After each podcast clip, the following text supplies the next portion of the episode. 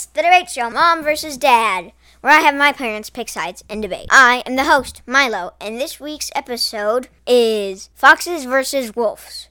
To start, Dad will be presenting his side, Wolves. Dad will be starting in three, two, one, now. The gray wolf, or Canis lupus, is a majestic pack animal that lives throughout much of the northern hemisphere. Now, before I go into some of the awesome things about wolves themselves, I want to point out that wolves gave us the greatest gift imaginable, the dog, Canis lupus domesticus, which split off as a separate species somewhere between 25 and 40,000 years ago. All right, back to wolves. Wolves live in packs up to, up to about uh, 30 wolves typically. Now, but the popular conception of a wolf pack behavior is that it consists of a single dominant male wolf called the alpha and other submissive wolves, and that's really inaccurate. It was based on studies of wolves in captivity and doesn't reflect how wolf packs behave in the wild. A family unit is a better description of how wolf packs operate. They're run by an alpha pair, typically a mother and father, working together to raise pups until they're mature enough to go off and start their own packs. One of the ways alpha pairs keep their pack together is through good communication, and wolves have several different ways to communicate. They use body language. When they're being aggressive, they stick up their ears and bare their teeth. When they're scared, they flatten down their ears. When they want to play, they prance. All things you've probably seen Matilda do. They use smell. They mark territory with urine and scat. Wolves recognize the smell of other pack members' pee and poo, so they can use this to help the pack stay together or warn off non pack members. Again, you see this in Matilda's behavior when she stops every 30 seconds or so during a hike in order to leave a tiny sprinkle of pee on every tree. Finally, they also use noise. Wolves howl in order to communicate with each other across long distances. There are different kinds of howls for different purposes. A defensive howl to keep the pack close and warn off strangers, or a social howl to bring the pack together. Wolves are also important culturally to humans, from werewolves to the wolf who suckled Romulus and Remus, the founders of Rome. One of my favorite fictional wolves is Fenrir, a wolf from Norse mythology who was the son of Loki and the giantess Angrboda. Fenrir, who bit off Tyr's head when the gods, terrified of his power, chained him up, will devour the sun and swallow Odin when Ragnarok comes. He also shows up as the main antagonist in the first Magnus Chase book, and gave his name to Fenrir Greyback in the Harry Potter books. So, in conclusion, without wolves, there'd be no Matilda, and Magnus Chase would be super boring. Time's up! A very persuasive argument from Dad, but Mom will now point out all the things that she thinks is wrong with it in three, two, one, now. All right. Um, let's start by talking about how wolves um, communicate by body language. That kind of sounds to me like some kind of weird wolf interpretive dance, and I'm not really into that. Um, I'm not super impressed with how they poop and pee on stuff either. that just that just uh, as somebody who often cleans up Matilda's poop, I'm like, gee, thanks wolves for that part of it. Couldn't you take after like a cat in a litter box or something like that, picking a spot?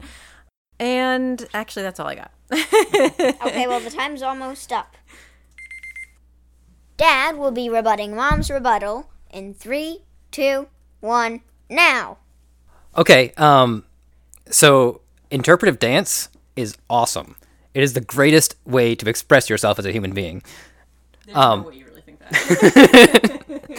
and um, I think you are just jealous that you can't use your pee and poo to communicate.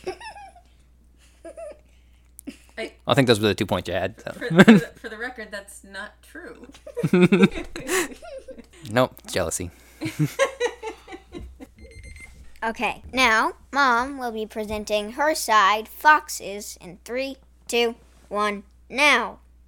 Milo, did you know you have a lot in common with foxes? First of all, they are introverts and pretty solitary creatures, preferring to keep mostly to themselves.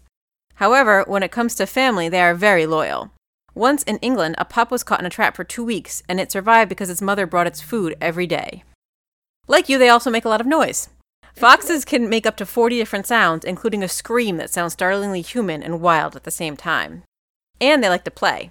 In fact, they play so much that they are notorious for stealing golf balls from abandoned courses at night. They keep these and play with them like Matilda or Toad might. Also, like you, Milo, they don't think you have to be a dog person or a cat person.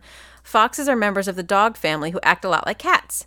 They are most active when the sun goes down, and I think you know from how Toad and Frankie romp that that's a pretty cat like thing. They have whiskers they use for steering, including whiskers on their legs. Their tongues have spiny things like cat tongues, and they are graceful and agile like cats.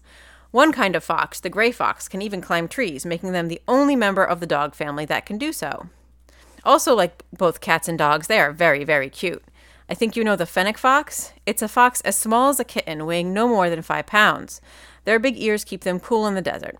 Fennec foxes are the most common pet fox. Yes, that's right. You can get domesticated foxes. Since Dad says we can't have any more dogs or cats, maybe he'll okay a fox. It's not only the fennec fox that gets the cuteness award. The bat eared fox has five inch ears that help it hear long distances. And the red fox, which is sort of the fox we think of when we picture foxes, are just plain adorable, as well as embodying the typical fox traits of resourcefulness, intelligence, and cunning. Foxes appear in our media and stories because we are rightly fascinated by these playful scamps. Just like in real life, in Minecraft you can tame foxes. In the Disney movie The Fox and the Hound, a fox befriends a hound. The fox references go way back for humans. There's the nine tailed fox from Asian mythology and the trickster fox from Native American lore. We even have a constellation called Vulpecula, which means little fox. But here's the thing I found coolest about foxes. When hunting, they use the Earth's magnetic fields to judge distance. They can tell which way is north, and they use that to find and pounce on prey with deadly precision. Sadly, though, one of their enemies is humans, as they have been persecuted by fox hunts. Another common predator of foxes is those stink butts, wolves. What jerks.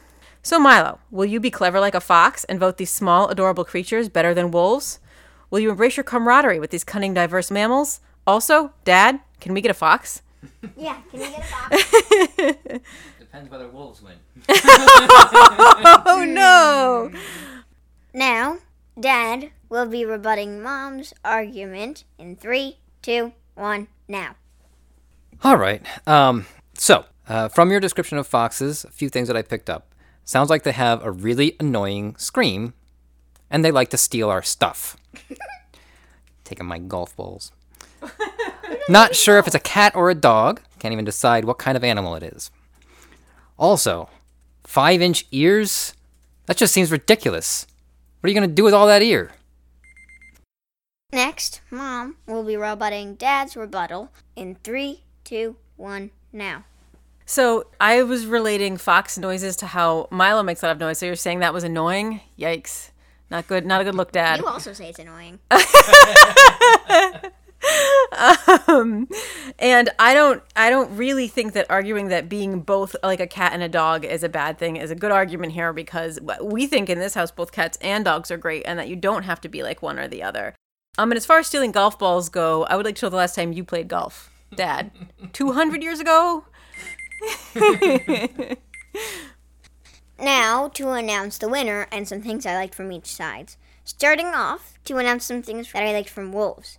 I like how they use pee and poop to mark territory. I like how they have family groups. And the last thing I liked from Wolves was the part about all the wolves in mythology and whatnot. From Mom's side, Foxes, what I liked was how they're very family oriented, basically, and their scream, and how they're a lot like me, and how they like to play with stuff, and how they're also in mythology. And so, with that, the winner is. Mom! Ooh, I literally didn't know which way that was gonna go. Or a lot of things on your list of things he liked. That's, that's Is that fair. a fox? no, we can't get a fox. Darn. Have you ever seen a fennec fox? Are you sure we can't get a Yes, fox? Yes, I have a picture of a fennec fox I can go get. I've seen your picture of a fennec fox. It's adorable. Anyway, it's on record. Dad won't let us have any more pets. He says four is enough. Or is Four is not enough. Mom, is there anybody you'd like to thank? Yeah, I would like to thank the clever fox for being a wonderful inspiration to this. And I would like to thank myself for being willing to add more love into this house with more pets and not being so stingy. And I would like to thank our cats who don't poop and pee all over the place. Dad, is there anybody you would like to thank? Uh, I'm gonna thank the um, the wolf who uh, fed Romulus and Remus, um, allowed them to, to grow up strong and, and found Rome. I'm a big fan of Rome. You're a big God, you've just said so much nonsense this episode. Interpretive dance and golf. These are not things you like. Nope. All right, run with our pack on social media. Follow us on Instagram and Twitter at Mom versus Dad Pod. That's at M O M V S D A D P O D. That's all for this week. Bye. Bye. Bye. Once in England, a pup. Sorry, guys, my brother's calling. Thanks a lot, Joe. Uh, you may remember him from the Uncle versus Aunt episode. I'm gonna decline that call, and can I start over? Yes. Yeah. Okay.